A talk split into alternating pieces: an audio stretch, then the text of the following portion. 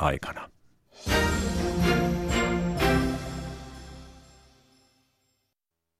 Yle Radio Suomi, ajan tasa.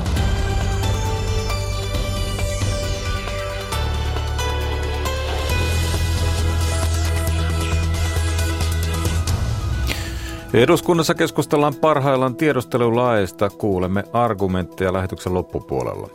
Onko talouselämän ja sen narussa keikkuvien poliitikkojen mielestä ihanteellinen kansalaiskoti pieni vuokra-asunto kasvukeskuksissa kerrostalon radan varressa, kuten keskustan pääaiden kannattaja Suomenmaa väittää? Metsien ja vesien pitäjänä tunnettu Konnevesi on pikkuhiljaa tullut tunnetuksi myös ympäri maailmaa. Konneveden tutkimusasemalla pidetään parhaillaan talvikoulua – Tulevana viikonloppuna Juuassa kivikeskuksen pihapiirissä veistetään satoja kiloja painavista jäälohkareista taidetta jäänveiston SM-kisoissa. Aivan alkuun asia kansan suurista juhlista. Tämä on ajan tasa. Studiossa Jari Mäkäräinen, hyvää iltapäivää.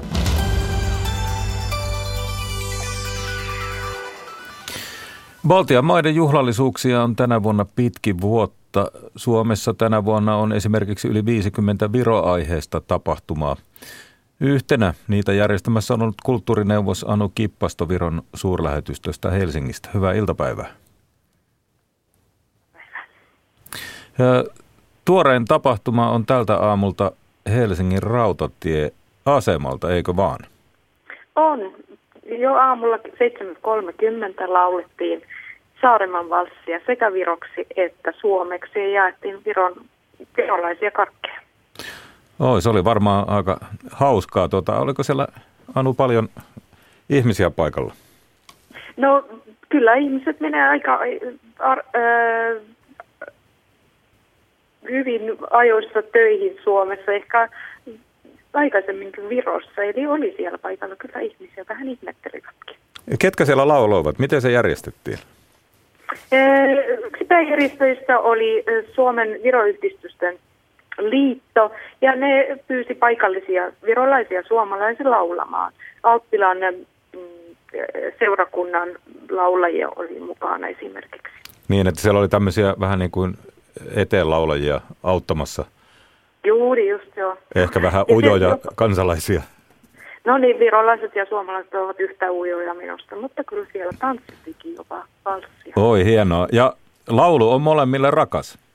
On, on. Ja välillä suomalaiset ajattelee, että se onkin suomalainen laulu. Niin. Ja välillä varmaan luulla, että onko se jotenkin Viron kansallislaulu, mutta se on myös siis äh, Virossa suosittu laulu. On, erittäin suosittu ja tunnettu. Sopiikin hyvin tämmöisen tapahtuman musiikiksi. Kaupungintalon juhlasalissa illalla sitten keskustellaan Viron yhteiskunnasta ja kirjallisuudesta, eikö vaan? Se on myös yksi esimerkki näistä tapahtumista. Joo, meidän juhlinta on jo alkanut pari viikkoa sitten ja tänään sitten Sofi Oksanen ja virolainen kirjailija Ilmar Taska pohtivat kirjallisuudesta kaupunkitalolla. Mitä voit kertoa? Sofi Oksanen on varmasti monelle tuttu, mutta Ilmar Taska ei kenties kaikille niin tuttu. Tiedätkö jotain hänestä?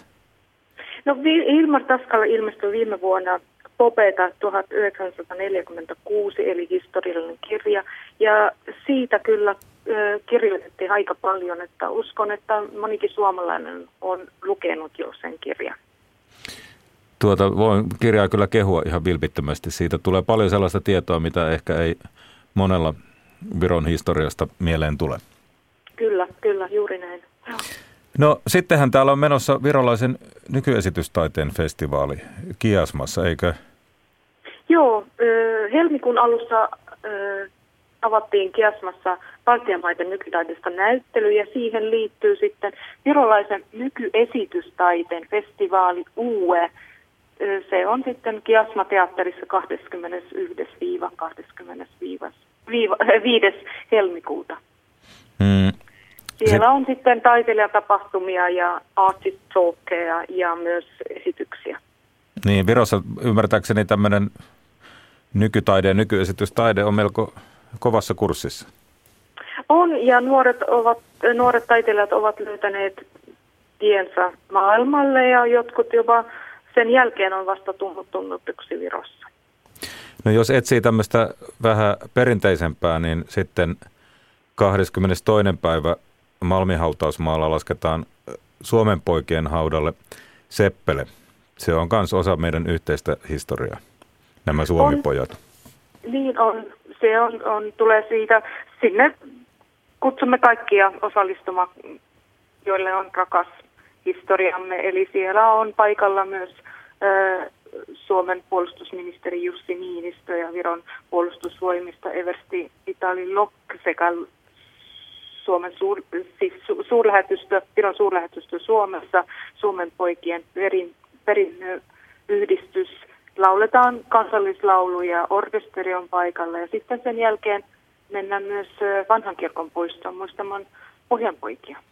Ja sittenhän täällä on Aleksanterin teatterissa semmoinen varsinainen juhlakonsertti. Kerro vähän siitä, Anu.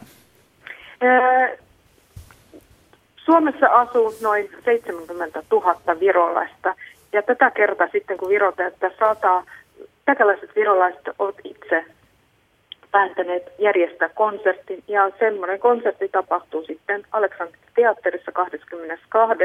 illalla, jossa lavalla näyttämöllä on yli 150 laulajaa ja muusikkoa sekä Suomesta, siis suomalaiset, Suomessa asuvat virolaiset ja myös Virosta tulee lisää esiintyjä. Se kuulostaa hienolta ja totta kai pitkin vuotta sitten juhlinta jatkuu, niin kuin viime vuonna Suomen sata vuotta, myös tänä vuonna sitten Eesti sata. Joo, nyt täällä pari viikon aikana on niitä mm, tapahtumia melkein joka päivä, mutta niitä jatkuu ja niitä on vielä kesälläkin Porissa Suomi-areenalla, sitten Turun kirjamessulla Viro on teemamaa ja niitä vielä riittää syksyksikin esimerkiksi taite hallissa on hieno Viron nykytaiteen näyttely vielä ihan vuoden lopussa. Toivon, että me pystymme järjestämään täällä paljon sellaista hienoa, mitä Viro järjesti Suomen satavuotisjuhliin. Moni muistaa uutisista, kuinka hienoja juttuja vaikkapa Tallinnassa ja muuallakin Virossa tehtiin. Kiitos Anu Kippasto, Viro suurlähetystön kulttuurineuvos näistä. Ja tuota, itse asiassa ajantasassa tässä tällä viikolla vielä sitten kuulla sieltä Tallinnasta päin kaikenlaista, mutta kannattaa 24. päivä lauantaina, joka on, joka on tämä virallinen juhlapäivä, katsoa Helsingissä ja muuallakin patsaita ja muita kohteita. Meillä on puhelimessa erityisasiantuntija Hanne Huvila sisäministeriöstä. Sisäministeriöhän vastaa juhlaliputuksesta. Hei Hanne, mitä, miten Viron kunniaksi liputetaan? Sisäministeri on määrännyt valtioneuvoston linnan ministerit ja eduskunnan liputtamaan ensi lauantaina Viron kansallispäivän kunniaksi. Ja samalla on toivottu toki, että kaikki suomalaiset ja Suomessa oleskelijat, jotka haluavat Viron kansallispäivän kunniaksi liputtaa, niin voivat liputtaa. Ja Suomen lippuhan silloin salkoon laitetaan, eikö vaan? Voi. Valtion virastot ja laitokset liputtaa Suomen lipulla, mutta on myös mahdollista liputtaa Viron kansallislipulla, sellainen omasta takaa löytyy. Ja ainahan semmoisen voi hankkia, mutta tosiaan myös Viron lippua voi käyttää. Kyllä, Suomessa on liputusvapaus ja kaikki hyvän tavan mukaiset liput on mahdollisia nostaa salko. Että jos liputtaa sekä Suomen lipulla että Viron lipulla, eli sattuu olemaan vähintään se kaksi lippusalkoa pihalla, niin sitten vaan muistaa sen Suomen lipun asettaa tuohon arvokkaampaan asemaan, niin se on tämmöinen kansainvälinen liputustapa, että vaikka on Viron juhlapäivä, niin laitetaan Suomen lippu kuitenkin arvokkaampaan asemaan Suomessa. Okei, se on hyvä tietää. Tuota, sittenhän voi myös tuolla sosiaalisessa mediassa liputtaa. Muistelen sitä teidän sisäministeriön liputan kampanjaa. Joo, meillä on tämmöinen, mikä löytyy tuota sisäministeriön inter, tota, internetsivuilta, niin sieltä löytyy, voi digitaalisesti liputtaa, tehdä oman liputuksensa lauantaina sitten Viron kunniaksi ja tuota, juhlistaa tätä meidän valtioiden yhteistyötä niin esimerkiksi digitaalisesti ja jakaa sitä sosiaalisessa mediassa. Näin me kaikki tehdään, niin toivon. Kiitoksia erityisasiantuntija Hanne Huvila sisäministeriöstä. Ja, Kiitos. ja tuota, lisää löytyy vaikka tuolta nettisivulta aivan helposti.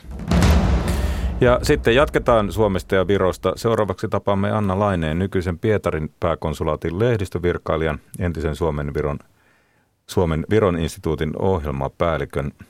Hän näkee pitkällä kokemuksella kansojemme läheisyyden näin. Me ollaan kyllä sellaiset naapurukset, joiden välillä on joku aivan erilainen side kuin millään muulla maalla maailmassa. Että tällaista naapuruutta mä en usko, että löytyy mistään muualta. Ja mulle jotenkin, kun on historiasta kiinnostunut ja sitten lukenut noita yli sadankin vuoden takaisia asioita, niin tulee mieleen, että itse asiassa ei toi puhe veljeskansasta, ei se ole lainkaan vailla katetta. Ja tuntuu jotenkin, että se itse asiassa tuntuu nyt vähän läheisemmältäkin kuin vaikka sata vuotta sitten. Joo, siis mulle on tullut toi sama olo. Mä oon nyt elänyt Virossa viimeiset viisi vuotta enemmän tai vähemmän. Ja mulla on ollut siellä koko ajan sellainen tunne, että mut otetaan kauhean hyvin vastaan niin suomalaisena ihmisenä. Että integroituminen tältä suunnalta on ollut aika helppoa. Sitten tavallaan se veljeskansuus, just niin kuin mainitsitkin tuon niin historiallisen niin ajanjakson sata vuotta ja siitä vielä eteenpäinkin, niin siis meillähän on ollut ihan mielettömiä erilaisia vaiheita maidemme historiassa. Ja et esimerkiksi joku Eino Leino on ollut ihan niin kuin estofiili. Ja hänelle on mietitty, että hänelle olisi jopa annettu Viron kunnia kansalaisuus, kun hän siellä tosi paljon reissasi ja hänellä oli ystäviä siellä. Et kaikki meidän niin kuin kulttuurisillan semmoiset ensimmäiset tukipuut on rakennettu jo tosi tosi kauan sitten. Et se on jännä lukea sitä historiaa, kun yhtäkkiä tajuaa, että hetkinen, että nämä ihmiset on tunteneet toisensa ja tehneet kauheasti yhteistyötä. Että kun nyt jotenkin vaikkapa virallisessa puheessa puhutaan paljon, että paalutetaan tätä kulttuurisiltaa Suomen ja Viron välille, niin ne paalut on tehty jo aikoja sitten. Et meidän tehtävä on lähinnä niin kuin vaihtaa nauloja. No minkälaisia ajatuksia herää tästä ää, Viro 100 vuotta juhlista ja Suomi 100 vuotta juhlista. Tietysti sä näet siihen vähän tämmöistä virallista puolta, mutta tuota, meillä on ehkä myös jotain tämmöistä samaa siinä, että miten juhlitaan, että kumpikaan ei ole tekemässä mitään kauheita karnevaaleja yleensä, kun tämmöiset isot kansanjuhlat. Mua on naurattanut se, että kuinka jotenkin juhlavasti sekä suomalaiset että virolaiset ottaa tämän satavuotis taipaleensa. Toisaalta jo niin kuin vuoden 2017 alussa, siinä vuoden vaihteessa 2016-2017, kun mä olin Helsingissä katsomassa niitä ilotulituksia ja konsertteja, vaikkapa ihan tässä, missä me nyt istutaan, niin tässä Töölönlahden rannalla, niin mulle tuli sellainen olo, että hetkinen, että oltaisiko me suomalaiset oppimassa vähän iloisempaa juhlimista. Että me voidaan juhlia itsenäisyyttä myöskin ilman, että on niin kraka kaulassa ja, ja kaikki prässit päällä. Et, ja mulle niin kuin on nyt tullut semmoinen tunne, että myös virolaiset on tekemässä sitä hieman samaan tyyliin. Että heillä on kauhean samantyyppinen se teema, kun oli Suomi sadalla yhdessä. Ja sitten taas toisaalta, nyt kun mä oon seurannut Virossa sitä Suomi sadan loppuhuipentumaa viime joulukuussa, niin musta tuntuu, että se lähti aivan täysin lapasesta. Ja Suomen suurlähettiläs Tallinnassa Kirsti Narinen totesikin jossain, että hänestä tuntuu siltä, että, että on joutunut jonkun sellaisen rakkausmyrskyn silmään. Et virolaiset otti sen todella tosissaan. Ja se juhlinta oli aivan siis sellaista, että joka puolelta tuli onnitteluja ja erilaisia juhlatilaisuuksia. Oli niin kuin sen päiväinen meininki jossain Tallinnassakin ja ympäri Viroa itse asiassa. Et koko joulukuu mullakin meni siihen, että mä kiersin erilaisia virolaisia kouluja, jossa koululapset oli tehnyt suomenkielisiä ohjelmanumeroita niissä kouluissa, joissa edelleen opetetaan suomen kieltä. Ja oli erilaisia haastatteluita ja esimerkiksi niin kuin jossain Viron valtiollisessa radiossa soitettiin kuudes päivä joulukuuta pelkästään suomalaista musiikkia kanavilla. Et se, se vaan niin kuin repes se juhlinta. Ja sitten minulla oli vähän sellainen huoli, että miten me suomalaiset vastataan tähän, nyt kun Viro täyttää sata vuotta helmikuussa. Mutta mä oon saanut nyt vähän sellaisia viitteitä, että kyllä me ollaan täällä laittamassa kyllä kans jonkinlaista juhlavalaistusta ja pytinkiä päälle, että laitetaan mekin vähän niin kuin parasta pöytää. Joo, mulla tuli sama mieleen, että mä näin muutaman semmoisen pätkän sitten netin kautta, jotka oikeasti liikutti, että, että että Herra Jumala, ne oikeasti tykkää meistä. Ne oikeasti ajattelee, että heidän pitää nyt onnitella meitä. Ja tuli mieleen, että toivottavasti me keksitään mahdollisimman hyviä tapoja. Ja varmaan niin kuin ajantasankin kautta voidaan niitä ottaa vastaan ideoita.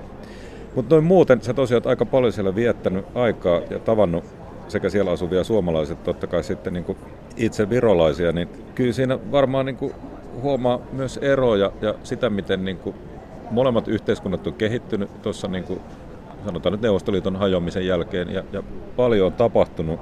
Tulee myös semmoinen mieleen, että meidän turha enää olla mitään isoveliä, vaikka veliä tässä ollaankin, että, että semmoinen asenne on ehkä onneksi vähän mennyt. Se todella on onneksi mennyttä. Että kyllä virolaiset edelleen arvostaa Suomea ja katsoo tietyllä tapaa ylöspäin, vähän samanlainen suhde kuin Suomella ja Ruotsilla. Että kyllä mekin suomalaiset hirveän usein, jos tulee jotain erilaisia kysymyksiä, että miten tämä ratkaistaisi vaikkapa maailmanpoliittisesti, niin useinhan me katsotaan, miten ruotsalaiset tekee. Ja mit, mitä pidemmälle aikaa kuluu, niin mä luulen, että koko ajan enemmän enemmän katsotaan myös etelänaapurin toimintamallia. Et Virollahan on kuitenkin niin kuin ihan omanlaisensa suhde esimerkiksi vaikka Venäjään, niin on ihan mielenkiintoista aina kartoittaa myös sitä, että miten meidän etelänaapurit näkee asian, miten ne on sitä hoitamassa. Että se semmoinen isoveli-asenne ei oikeastaan niin kuin enää ole kauhean tarpeellinen mun mielestä. Pikemminkin just sellainen niin kuin aikuiset sisarukset, että sitten kun tarvii jotain apua, niin voi soittaa sille aikuiselle broidilleen ja olla silleen, että voitko tulla jeesiin, että mä tarttisin nyt tämän ja tämän asian. Joo, ja sitten ehkä siellä Virossa on tiettyä pragmaattisuutta, mitä me, mikä ehkä meiltä joskus puuttuu tai on unohtunut, että siellä ei niin kuin ensimmäisenä katsota, miten etujärjestöt tämän asian ratkaisisivat, vaan siellä niin kuin ihan aletaan ratkaista sitä asiaa. No Virossa se on käytännöllinen pakkokin, koska siellä ei ole etujärjestöjä. Et Virossahan sen historian takia esimerkiksi niin tällainen järjestäytyminen on ollut tähän asti hyvin pientä. Toki tietysti siis silleen siinä, missä hekin katsoo just esimerkiksi Pohjoismaita, jossa näin on tehty, niin erilaisia pyrkimyksiä siihen suuntaan totta kai tehdään. Mutta Viron se toimintamalli on, on jo kehittynyt niin omanlaisekseen, et en mä näkisi, että se missään vaiheessa tulee enää olemaan sellainen kuin meillä on täällä esimerkiksi Suomessa. Ja ylipäätään se semmoinen niin toimintatapa, mikä ihmisiin on iskostunut, että se, mikä alkuun mua esimerkiksi ärsytti, kun mä muutin Viroon, oli se, että jos oli vaikkapa joku ohjelma ja aikataulu, jonka piti valmistua, vaikkapa ennen jotain suurta festivaalia. Niin jos Suomessa se valmistuu aina jo kuukausia ennen ja julkistetaankin jo hyvissä ajoin, niin Virossa saattoi olla, että se pompsahti viikkoa aikaisemmin, jos silloinkaan. Et tietyllä tapaa asiat tulee aika lailla viime tingassa ja suomalaistahan se ärsyttää, koska me ollaan totuttu tekemään asiat todella etupainotteisesti. Toisaalta siinä on se hyvä puoli, että kaikki asiat voi muuttua viimeiseen asti. Siitä ei koeta mitään painetta tai paniikkia, että jokin asia ei meekään niin kuin ollaan suunniteltu, vaan todetaan niin kuin, että hei, tähän löytyy yhtäkkiä joku tämmöinen uusi ratkaisu, tehdäänkin se näin, joka toisaalta on niin kuin asioita eteenpäin vievä voima. Ettei olla betonoitu juttuja kiinni. Niin, ja jotenkin joskus tuntuu, että pienempi voi olla nokkelampi, ja oikeastaan vähän pitääkin. Kyllä, ja Virossa just näkyy myös se, että se on, on huomattavasti Suomea pienempi, no Ruotsista nyt puhumattakaan. Että siellä kyllä erilaiset ratkaisut pystytään ottamaan nopeasti täytäntöön, niitä pystytään testaamaan hyvin ketterästi. Et kun mä äänestin esimerkiksi niin kuin Viron kunnallisvaaleissa, niin tuntuuhan se nyt aivan ällistyttävältä istua tietokoneen ääressä ja tehdä se valinta siinä. Ja sillä lailla se ääni sitten kilahtaa vaaliuurnaan. Ja et siellä todella nopeasti on erilainen, erilaiset tällaiset niin kuin digitaaliset asiat otettu vastaan ja käytäntöön. Ja myöskin sitten kun puhutaan paljon niistä uhista ja erilaisista vaaroista, joita siihen liittyy, niin siellä tosi nopeasti löydetään ne sellaiset erilaiset vaaran paikat ja mustat aukot, porsaan reijät, jotka, joita sitten ruvetaan oitis tutkimaan ja korjaamaan. Tänä vuonna pidetään paljon seminaareja, joissa pohditaan Suomen ja Viron yhteistä oikeastaan yhteistä historiaa ja, ja katsotaan myöskin tulevaisuuteen ja, ja mietitään sitä, että pitäisikö meidän tehdä jotakin enemmän yhdessä. Et, et se olisi jotenkin tavallaan aika helppo, on puhuttu totta kai Helsinki-Tallinna, Tallinna-Helsinki-tunneli, mutta muutenkin, että mitä jos kerta kaikkiaan tehtäisiin enemmän kimpassa? Mä oon ehdottomasti sitä mieltä, että pitäisi tehdä enemmän kimpassa se tunnelihan edesauttaisi sitä ihan valtavasti, koska sitten me pystyttäisiin käytännössä luomaan sellainen niin kuin kaksoiskaupunkimalli, jossa pystyy nopeasti liikkumaan kaupungista toiseen. Et siinä mielessä mä oon kyllä ihan pro-tunneli.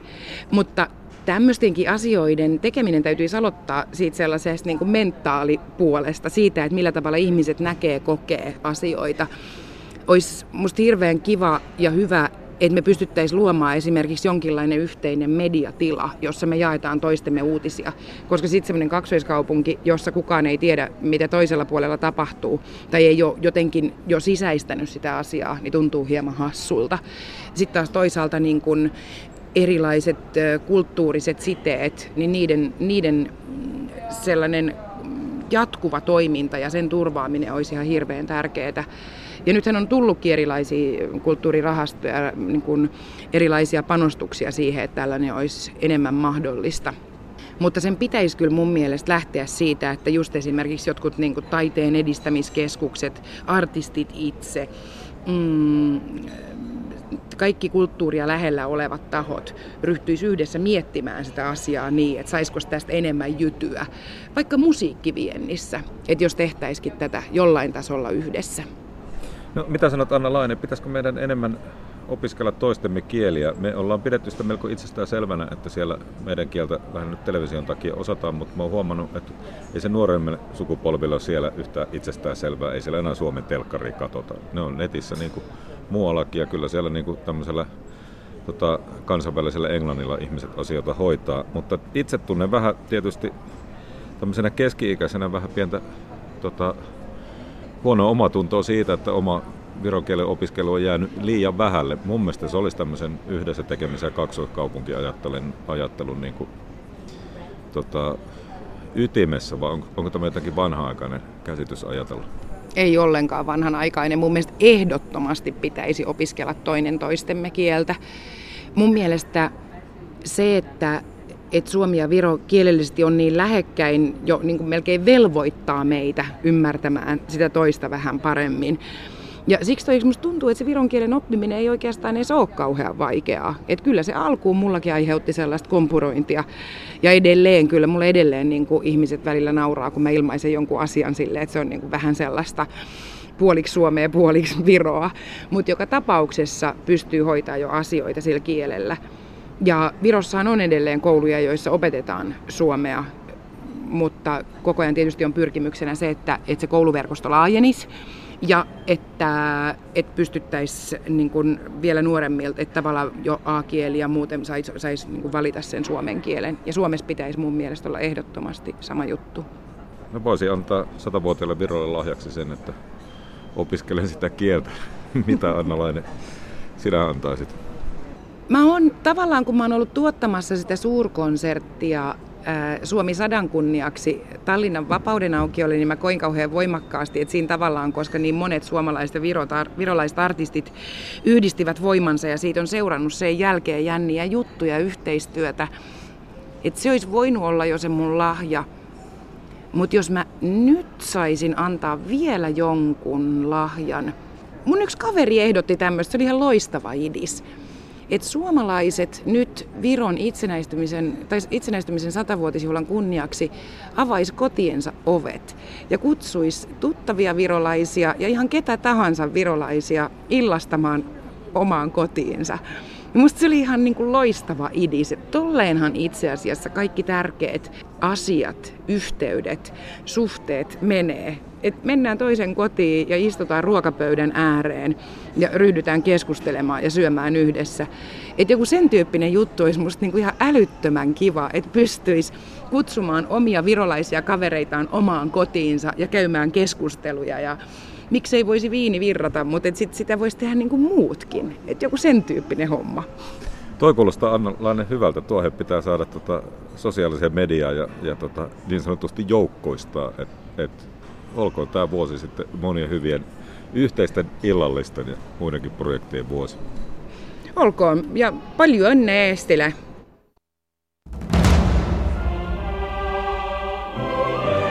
Eesti Vabariik Eesti õigusriik, see on loomingu üks kõige raskemaid osi. varahommik, pikk Herman, hümn ja lipp. Viro juhlii sata vuottaan. Ajantasa on menossa mukana.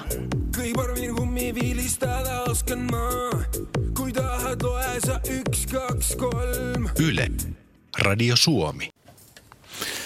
Sitten puhutaan talviasioista. Metsien ja vesien pitäjänä tunnettu Konnevesi on pikkuhiljaa tullut tunnetuksi myös ympäri maailmaa.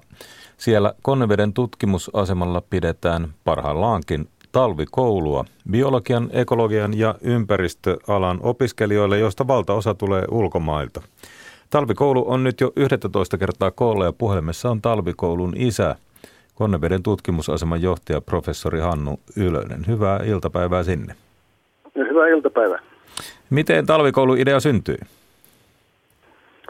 Öö, mä oon opettanut talviekologiaa suomen kielellä jo 90-luvulta asti niin kuin suomalaisille opiskelijoille. Ja, ja kun noin yksityiskohtaisesti kysyt, niin työpaikkahaastattelussa, kun valittiin Konneveden tutkimusaseman seuraavaa johtajaa, niin dekaani Matti Manninen, sitten Jyväskylän yliopiston rehtori, kysyi, kysyi muistaakseni aika lopussa, että pitäisi aivan uutta aiot tuoda sitten Konnevedelle, jos sinut valittaisiin. Ja sitten mä sanoin, että mä aion perustaa ekologian talvikoulun ja meidän ekologian tai biologian kesäkoulun tai luonnontieteiden kesäkoulun lisäksi Jyväskylään. Ja siltä tieltä, kun sitten valituksi tuli, niin lupas piti pitää.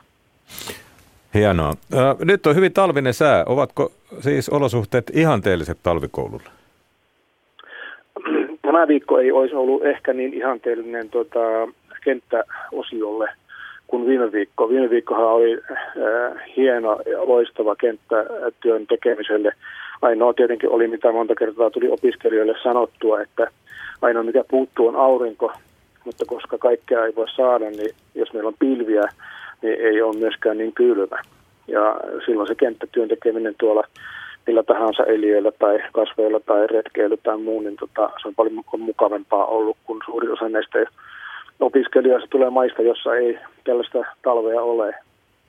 Ja toi, tietenkin meillä on nyt tällä, tällä hetkellä poikkeuksellisen upea talvi, että me on kyllä huomattu pari viimeisen talven aikaa, mitä ilmastonmuutos tarkoittaa, että ei edes helmikuussa ole sellaista talvea, mitä mielellään ulkomaalaisille esittelisi, vaan se on märkää ja jäistä.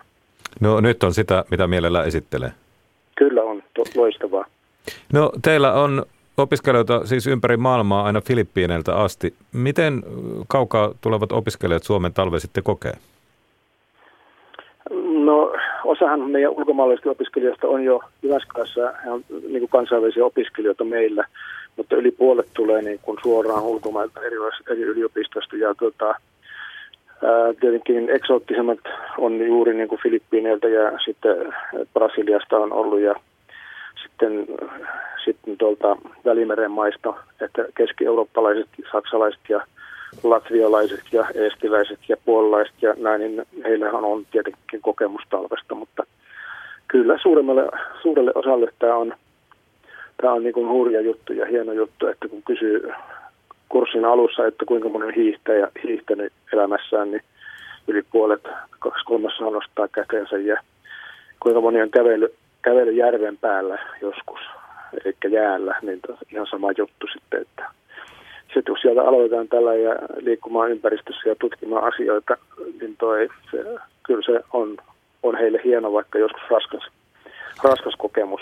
No tehän teitte siellä viime viikolla esimerkiksi kenttätutkimuksia luonnossa. Mitä kaikkea tutkitte ja miksi? No koko tämän, tämän tota, koulun ideahan on, on niin kuin opettaa meidän boreaalisen vyöhykkeen talven niin kuin asioita. Eli talvi on kuitenkin meillä niin pitkä verrattuna kesään ja kesällä melkein kaikki lisääntyminen tapahtuu ja luonto menee lepoon ja eläimet ei lisäänny ja niin se on sellaista selviytymistaistelua, joka kuuluu tähän, kuuluu tähän tuota, luonnon kiertokulkuun ja tietenkin ainoastaan ne pääsee sitten lisääntymään, jotka siitä talvesta selviää. Ja sitten me tehdään niin kuin eri, eri ryhmillä näitä toi meidän oman opettajakunnan ja vierailevien opettajien avustamana, niin, niin tota, pikkunisäkkeillä, linnuilla, kasveilla, ää, sitten, sitten talvijään alla, eli kaloja ja sitten näitä talven vedenkiertoja ja lämpötilamittauksia. Ja se on aika, aika suuri asia monelle etelästä tulijalle niin kuin ymmärtää, että järvissä ja vesissä on elämää, vaikka sen lämpötila on nolla astetta.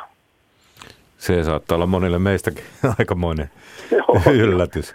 No, tuota... saunasta, saunasta sitten, kun menee avantoon, niin sen tuntee itsekin. Kyllä. Professori Hannu Ylönen, ilmeisesti talvikoulu on vakiinnuttanut paikkansa.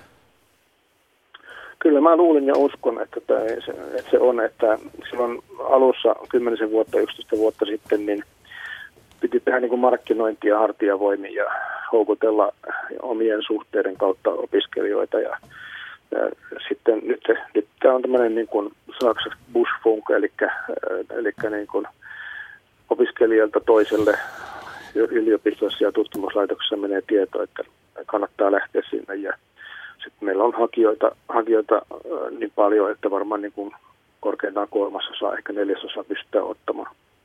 Se on hyvä esimerkki suomalaista arktisesta osaamista. Kiitoksia professori Hannu Ylönen sieltä Konneveden tutkimusasemalta. Joo, kiitoksia.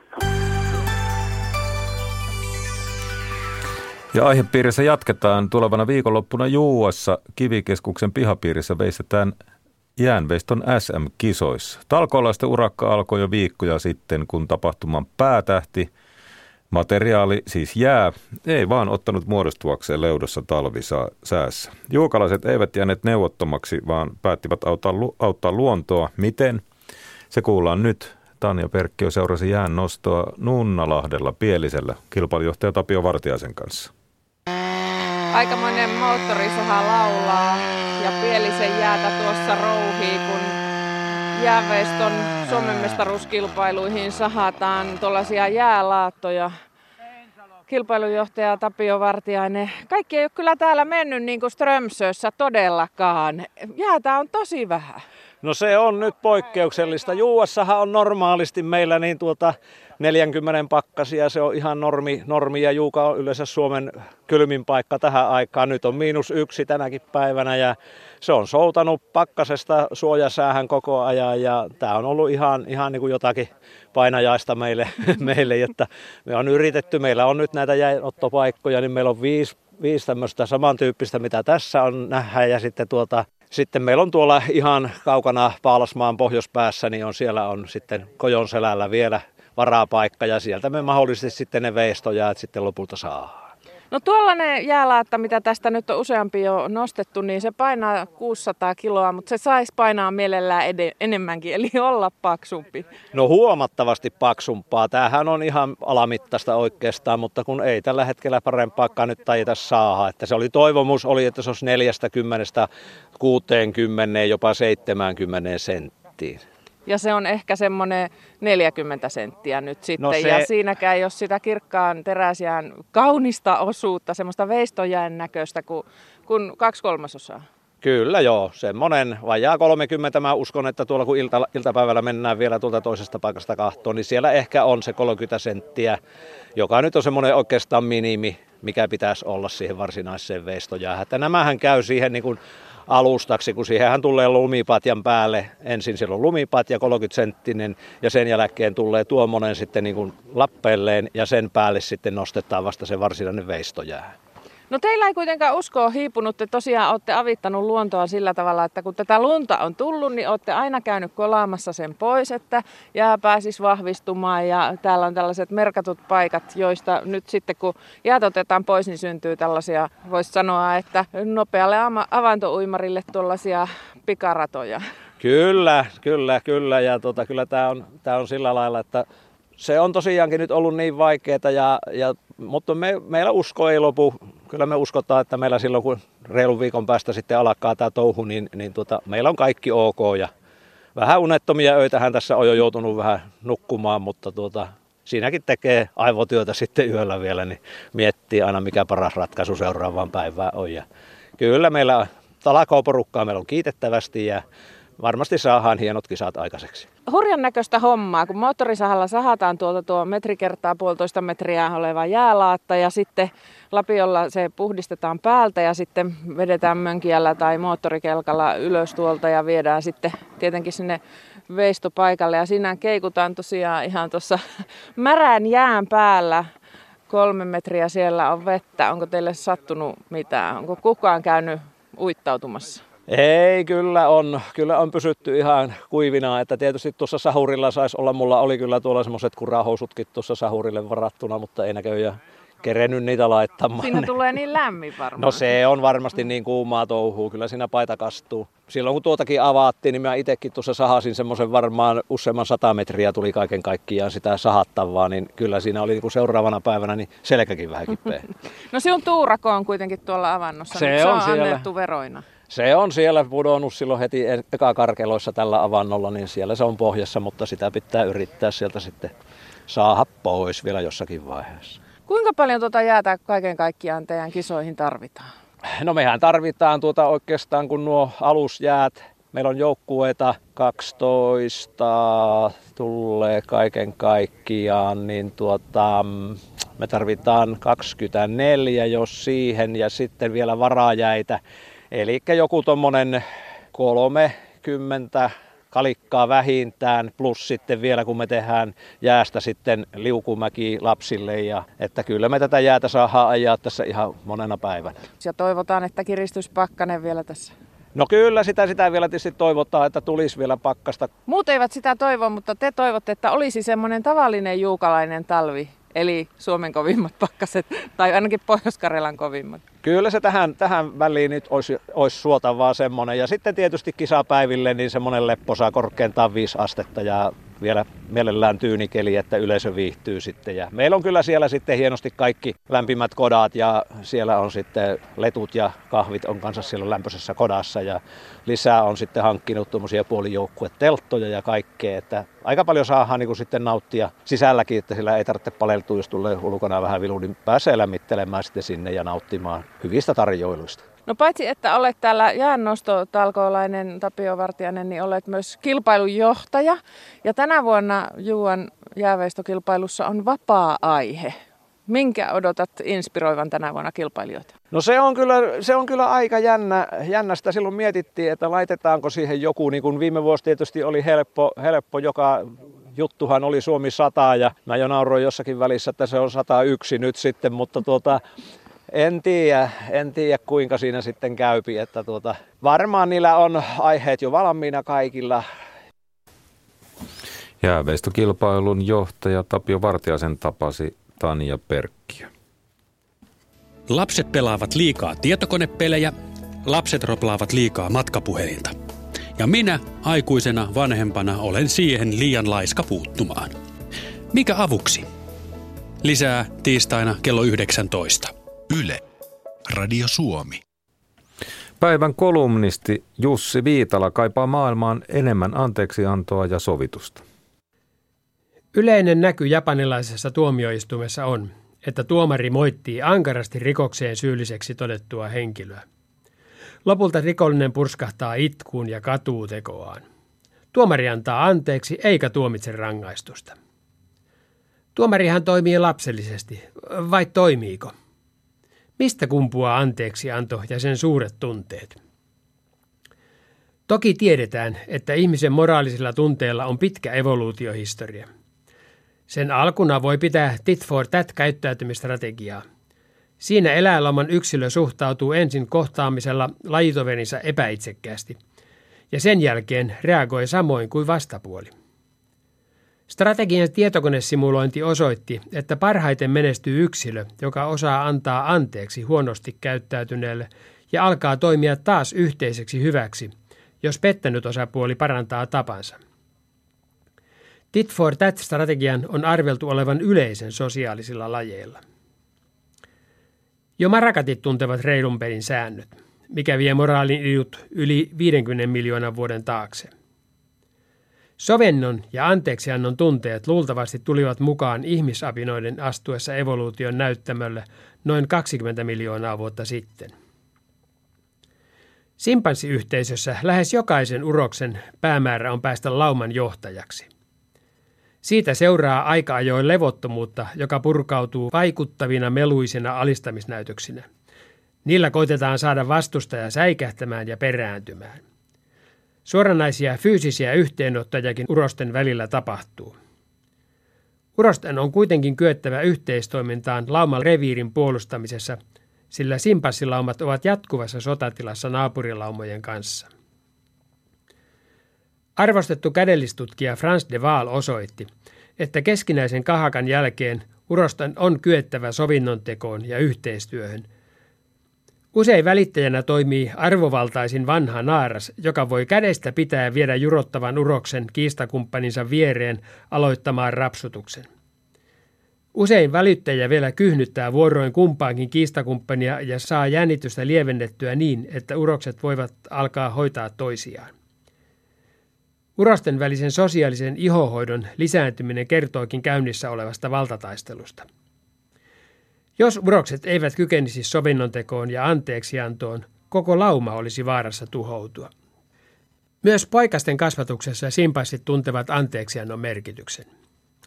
Simpansiäidet saattavat rankaista liian villiksi yltynyttä lastaan, mutta poikasen kirkuessa hätäänsä se otitaan syliin ja rauhoitellaan. Viesti on, en pitänyt tuosta mitä teit, mutta saat anteeksi, enkä koskaan sinua hylkää. Sama tapahtuu, kun lastaan rankaissut äiti lopuksi pitää lasta sylissä ja itkee yhdessä sen kanssa. Katumukseen ja anteeksiantoon liittyvät suuret tunteet kuuluvat ihmisen myötäsyntyiseen tunneskaalaan. Japanilaisen tuomarin käytös ei ehkä olekaan huono ratkaisu. Molemmilla kiistan osapuolilla pitää olla luotettava näyttö katumuksen, anteeksiannon ja sovinnon tunteiden aitoudesta. Meillä on suuri joukko mikroilmeitä ja eleitä, jotka ovat tahdosta riippumattomia. Me havaitsemme ne ja reagoimme niihin, vaikka emme tiedä mitään havaintoa tehneemme. Kyyneleet ovat vahva tahdosta riippumaton signaali. Evoluutiopsykologiaan perehtynyt sosiologi Heikki Sarmaja on kuvannut kauniisti sovinnon kyyneleitä. Yksi tunnettu kerta nähtiin syyskuun 13. 1993, kun kaksi pitkäaikaista katkeraa vihamiestä, Israelin silloinen pääministeri Itzhak Rabin ja palestinalaisten johtaja Yasser Arafat puristivat kättä sovinnon merkiksi. Myös tässä oli sovinnon välittäjä, presidentti Clinton. Kamerat soomasi yleisöön ja poimi silmäkulmaan kihoavan kyyneleen. Niitä oli monilla. Samaan aikaan palestinalaiset seurasivat tapahtumaa televisiosta. Kädenpuristuksen tapahtuttua kaikki itkivät. Silloin oli todellinen mahdollisuus rauhaan. Pahuus kuitenkin pääsi voitolle. Uskonnollinen fanaatikko murhasi rabinin ja rauhan mahdollisuus menetettiin. Meidän vaistomme eivät ole vain pahoja ja kurissa pidettäviä. Itsekyyden lisäksi meillä on yhteisöllisyyttä tukevia toimintataipumuksia, kuten mahdollisuus katumuksen, anteeksiannon ja sovinnon teon suuriin tunteisiin. Maailman sosiaalisen ja poliittisen ilmaston kylmetessä niille olisi yhä enemmän tarvetta. Kolumnistina Jussi Viitala. Nyt puhututtaa asuntopolitiikka. Keskustan päääänen kannattaja Suomenmaa otti eilisessä pääkirjoituksessaan ärhäkästi kantaa asuntopolitiikkaan. Suomenmaa kirjoitti, että asuntojen rakentamista niin niiden koon kuin sijainnin puolesta ohjaavat talouden käppyrät. Sanatarkasti pääkirjoituksessa todettiin, että talouselämän ja sen narussa keikkuvien poliitikkojen mielestä ihanteellinen kansalaiskoti on pieni vuokra-asunto kasvukeskuksissa kerrostalossa radan varressa. Nyt kuullaan, miten Elinkeinoelämän tutkimuslaitoksen Etlan tutkimusjohtaja Niku Määttänen ja Hypoteekkiyhdistyksen toimitusjohtaja Ari Pauna kommentoivat pääkirjoitusta. Ari Pauna aloittaa. No taitaa vähän raadollisesti tuntua siellä, että muistaakseni seuraavien eduskuntavaalien vaalipiirin ratkaisut tehdään väestönlaskennan mukaan ja hetki on lokakuussa 2018 ja totta kai se kirpaisee, jos asukkaat muuttaa maakunnista niin kasvukeskuksiin. Niin kuin mä niin miten suhtaudutte tähän jatkuvaan kissanhännän vetoon millä tavalla, missä rakentaa asuntoja ja, ja, ja, ja, ja mi, mi, miten kiihdyttää, miten jarruttaa ihmisten no, liikkumista? Joo, no Minusta aina välillä törmää vähän sen tapaisen ajattelu, jota ehkä tässä pääkirjoituksessakin on pikkasen taustalla, että ajatellaan, että pidettäisiin muuta Suomea niin kuin elinvoimaisena sillä tavalla, että rajoitetaan ihmisten, rajoitetaan pääkaupunkiseudun ja muiden kasvukeskusten kasvua nyt ehkä ennen kaikkea kaavoituspolitiikalla. Ja se on musta kyllä aika surullista politiikkaa, että kyllä siinä sitten tingitään ihmisten hyvinvoinnista. Että, että se on aika selvää, että jos mietitään, minne kannattaa rakentaa ensisijaisesti, niin rakennetaan sinne, missä ne asuntojen hinnat on paljon korkeampia kuin rakennuskustannukset. Se kertoo siitä, minkälaista asunnoista on niukkuutta. Talouden tutkija, ekonomisti Niku Määttänen tässä Suomenmaan kirjoituksessa on kuitenkin sellainen, sellainen koukku, että siinä väitetään, että, että poliitikot taipuvat siihen, siihen, kun kapitalistit jotakin toivovat. No, miten suhta, miten, miten, no, mitä en täytyy siitä? sanoa, että en oikein ymmärrä kyllä tätä ajattelua, että mihin tämä, mä pikemminkin ajattelen, että tässä on poliitikot on niin kuin – jarruttanut pääkaupunkiseudun ja osin muidenkin kasvukeskusten kasvua sillä, että, että tarpeettomasti niin kuin kaavoitus, kyllähän meillä tilaa olisi ja kaavoitus on luonut pullonkaulan sinne. Eli useampi ihminen haluaisi tulla pääkaupunkiseudulle ja muihin kasvukeskuksiin kuin mitä nyt on mahdollista ja sitä rajoittaa ennen kaikkea asuntotuotanto ja taustalla ilmeisesti ensisijaisesti kaavoituspolitiikka. Että kyllä mä näkisin näin päin, että pikemminkin politiikka tarpeettomasti jarruttanut asuntotuotantoa. No toinen, otan edelleen tästä Suomen, Suomen kirjoituksesta pointin, että siinä kirjoitetaan, että ihmiset tahdetaan pieniin, pieniin asuntoihin ratojen varsille. Ja ei tämä aivan perää vailla ole, etteikö näin olisi. Esimerkiksi Vantaalla, Vantaalla on kiinnitetty huomiota siihen, että, että tällainen ikään kuin asumisen taso ja mukavuus ja, ja, ja tila ei kehity sillä tavalla kuin ehkä nykyisessä Suomessa olisi syytä odottaa. Kansala, kansalaisilla olisi syytä odottaa, että heillä on aika mukavat, mukavat asumisolot. Niin, ja, ja, mutta tämmöinen politiikka, jota on harjoitettu, on ohjannut tällaiseen ahtaaseen asumiseen. Ari Pauna, onko, onko tässä pitoa? No ei siinä ole pitoa. Kyllä mä edelleen palaisin siihen, että ennen finanssikriisiä niin, niin vahvasti haluttiin tuota, isompia asuntoja, rahoitussääntely liberalisoitu ja, ja, ja ylivelkaantumisen kautta saatiin sitten tilaa sinne asuntoihin. Ja me tehtiin 2000-luvun alussa aivan liian isoja omakotitaloja ympäri maakuntia ja, ja kasvukeskusten lähelle. Meillä oli Nurmijärvi-ilmiö. Me tehtiin aivan liian isoja asuntoja kasvukeskuksiin, mutta me jätettiin aivan liian vähälle huomiolle ne kompaktit sopi, kukkarolle sopivat asunnot kaupunkeihin. Eli me rakennetaan tällä hetkellä vuosien 2000-2010 asuntovajetta kiinni kovalla kädellä. No Vantaan kaupunki on kuitenkin ilmeisesti huolestunut. Pieniä asuntoja paljon ja, ja, ja niin pieniä, että, että tuskin kääntymään sopii. Totta kai aina me Suomessa tupataan menee niin kuin äärilaidasta toiseen ja silloin se kultaisen keskitien hakeminen olisi hirveän tärpeen. Mä sanoisin näin päin, että kyllä suomalaista asuntopolitiikkaa, siihen vaikuttaa merkittävästi yhden keskeisen puolueen ongelmallinen suhde kaupungistumiseen. Sanottakoon nyt näin, ihan niin kuin, niin kuin tuossa äsken sanoin. Ja, ja asuntopolitiikan pitäisi olla niin kuin yli vaalikausien jatkuvaa, pitkälle visioitua yhteistä näkemystä Suomen, Suomen tuota asuinoloista. Ja ennen eduskuntavaaleja Porin Suomi-areenalla, niin, niin tuota, yhtä asiaa sain toivoa tämän hallituksen ohjelmaan ja toivoin silloin kaupungistumisen nostamista keskiöön. Eipä vaan näy sanaa kaupungistuminen tämänkään hallituksen ohjelmassa. No nyt jos ajatellaan näin, että on totta se, että, että tällainen ikään kuin, mikä liittyy asuntoihin, on tausta-ajatuksena on se, että, että todellisuus jarruttaa ja, ja vähän politiikkakin jarruttaa muuttamista. Ja jokin aika sitten muun muassa vuokraturvan hallituksen puheenjohtaja Timo Metsola esit, äh, yhtyi Sauli Niinistön ajatukseen, tiedän mistä se oli hänelle sitten tullut, että maaseudulla tyhjille jäävien asuntojen purkamisesta maksettaisiin jonkinlainen palkkio, jolloin tämä jarruttava tekijä, tekijä, tekijä äh, pienenisi. Niin kuin mä ajattelen, mitä taloustieteilijä ajattelee tällaisesta ajatuksesta? No täytyy sanoa, että mä en ihan tätä konkreettista ehdotusta e- en niin kuin ihan ymmärrä. Ja, ja, ja siis tuota, no sitä muuttamista jarruttaa nyt pula asunnoista se, tai niukkuus asunnoista näissä Juuri kasvukeskuksissa. Näin. Että eihän sitä nyt voi poistaa näillä, näillä tota, purkamispalkkioilla. Et, et just tätä ehdotusta mä, mä, mä en niin kuin ymmärrä. Se ratkaisu pitäisi olla, että kaavoitetaan enemmän, jotta useampi ihminen pääsisi muuttamaan kasvukeskuksiin. Selvästi on paljon painetta siihen. Moni ihminen haluaisi tulla kasvukeskuksiin, mutta ei nyt pysty siihen, koska asunnoista on niin suurta niukkuutta. Ja tietysti se, että asutaan ahtaasti, niin sehän on osa tätä ilmiötä. Kun on vähän asuntoja, niin sitten asutaan ahtaasti. On sentään parempi, että sitten asutaan ahtaasti, kuin jotenkin keinotekoisesti rajoitettaisiin se asuntokanta niin kun, tai uudistuotanto hyvin isoja asunto. Sittenhän tänne pääsisi muuttamaan vielä vähemmän ihmiset. Selvästikin moni ihminen asuu mieluummin ahtaasti pääkaupunkiseudulla kuin väljästi jossain, jossain tuota, kauempana. Juuri näin. Me tarvitaan tuota kasvukeskuksessa ylläpitää tätä asuntotuotantoa. Se pitää niin kuin sitä kynnystä matalana. Ja se, mitä tuohon asuntotuotantoon toivoisi, on että yksiöiden sijasta on se, että me tehtäisiin enemmän muunneltavia asuntoja. Et meillä on niin kuin neljä, josta voi tehdä helposti kolmio plus yksiön. Ja, ja sitten taas kolmio plus yksiöstä neljä taas. Eli että seinät liikkuisi ja ne, ne muuttuisi sitten se elämänkaaren aikana ja muutoin. Että, että just tämä niin kuin juupa seipäs siitä, että tehdäänkö yksiöitä vai neljöitä, niin joku välimuoto siitä. Elinkeinoelämän tutkimuslaitoksen Etlan tutkimusjohtaja Niku Määttästä ja Hypoteekkiyhdistyksen toimitusjohtaja Ari Paunaa jututti Sakari Kilpelä.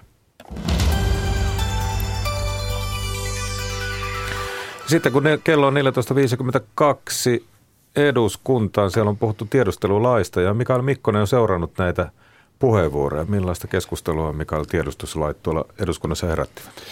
No siellä on kovasti, kovasti tietysti asianomaiset puhu, puhuu sen puolesta, että tuota, sisäministeri Kai Mykkänen muun muassa puhuu siitä, että tiedustelulaki loisi tarvittavan säädöspohjan tiedustelulla ja että se mahdollistaisi ennakoivan toiminnan. Ja jos ei kyetä to- ennakoimaan, niin hänen mukaan sitten elintärkeät yhteiskunnan toiminnat voivat olla vaarassa. Esimerkiksi suojeluspoliisi seuraa nyt jo 370 henkilön kytkentöjä terroriin liittyen ja sidokset terrorin ovat aiempia suorempia. Meillä on tässä sisäministerin, tai ainakin osa siitä, mitä hän sanoi. Suomen turvallisuusympäristö muuttuu kiihtyvällä vauhdilla. Muutokset liittyvät ennen kaikkea kolmeen ilmiöön. Ensinnäkin vakavimmat kansallisesta turvallisuutta uhkaavat tekijät liittyvät aiempaa useammin Suomen ulkopuolisiin tapahtumiin. Turvallisuus siis kansainvälistyy. Ulkomaista alkuperää olevan ja siellä syntyvän uhan seuraukset myös näkyvät Suomessa selvästi aiempaa nopeammin siitä, kun ilmiö on ulkomailla syntynyt. Toiseksi turvallisuus siirtyy yhä enemmän tietoverkkoihin. Vuosi sitten valmistuneen valtioneuvoston teettämän riippumattoman kyberturvallisuuden tilaa, tulevaisuutta ja toimia arvioineen työryhmän raportin toteamus kybertiedustelun torjunta on kansallinen sokea piste panee vakavasti ajattelemaan. Kybertiedustelun torjunta on kansallinen sokea piste. Sellaiseen meillä ei ole varaa. Kolmanneksi kansalliseen turvallisuuteen kohdistuville ulkoisille uhille on aiempaa enemmän tyypillistä, että niiden taustalla on sekä valtiollisia että ei-valtiollisia tahoja, joiden tunnistaminen ja erottaminen toisistaan on yhä vaikeampaa, joiden motiivit voivat liittyä yhtä hyvin Suomen päätöksentekoon vaikuttamiseen, selvästi vahingoittavaan rikollisuuteen tai jopa kaupalliseen tiedusteluun. Näihin turvallisuusympäristön muutoksiin on pystyttävä vastaamaan ajanmukaisella turvallisuusviranomaisten toimivaltuuksien päivittämisellä sekä parantamalla viranomaisten suorituskykyä, jotta Suomi edelleen myös 2020-luvulla on maailman turvallisimpiin kuuluva maa. Tällä hetkellä suomalaisen yhteiskunnan mahdollisuudet reagoida näihin voimistuviin uhkiin ovat valitettavan merkittävässä epäsuhdassa uhkien toteutumista aiheutuvien vahinkojen ja vaarojen kanssa. Suomen terrorismitilanne on tiiviisti kytköksissä kansainväliseen terrorismin kehityskulkuun. Konfliktialueella on keskeinen rooli radikaali-islamistisen terrorismin kehityksessä. Viime vuosina aivan erityisesti Syyrian ja Irakin konfliktialue on toiminut terrorismin kasvualustana.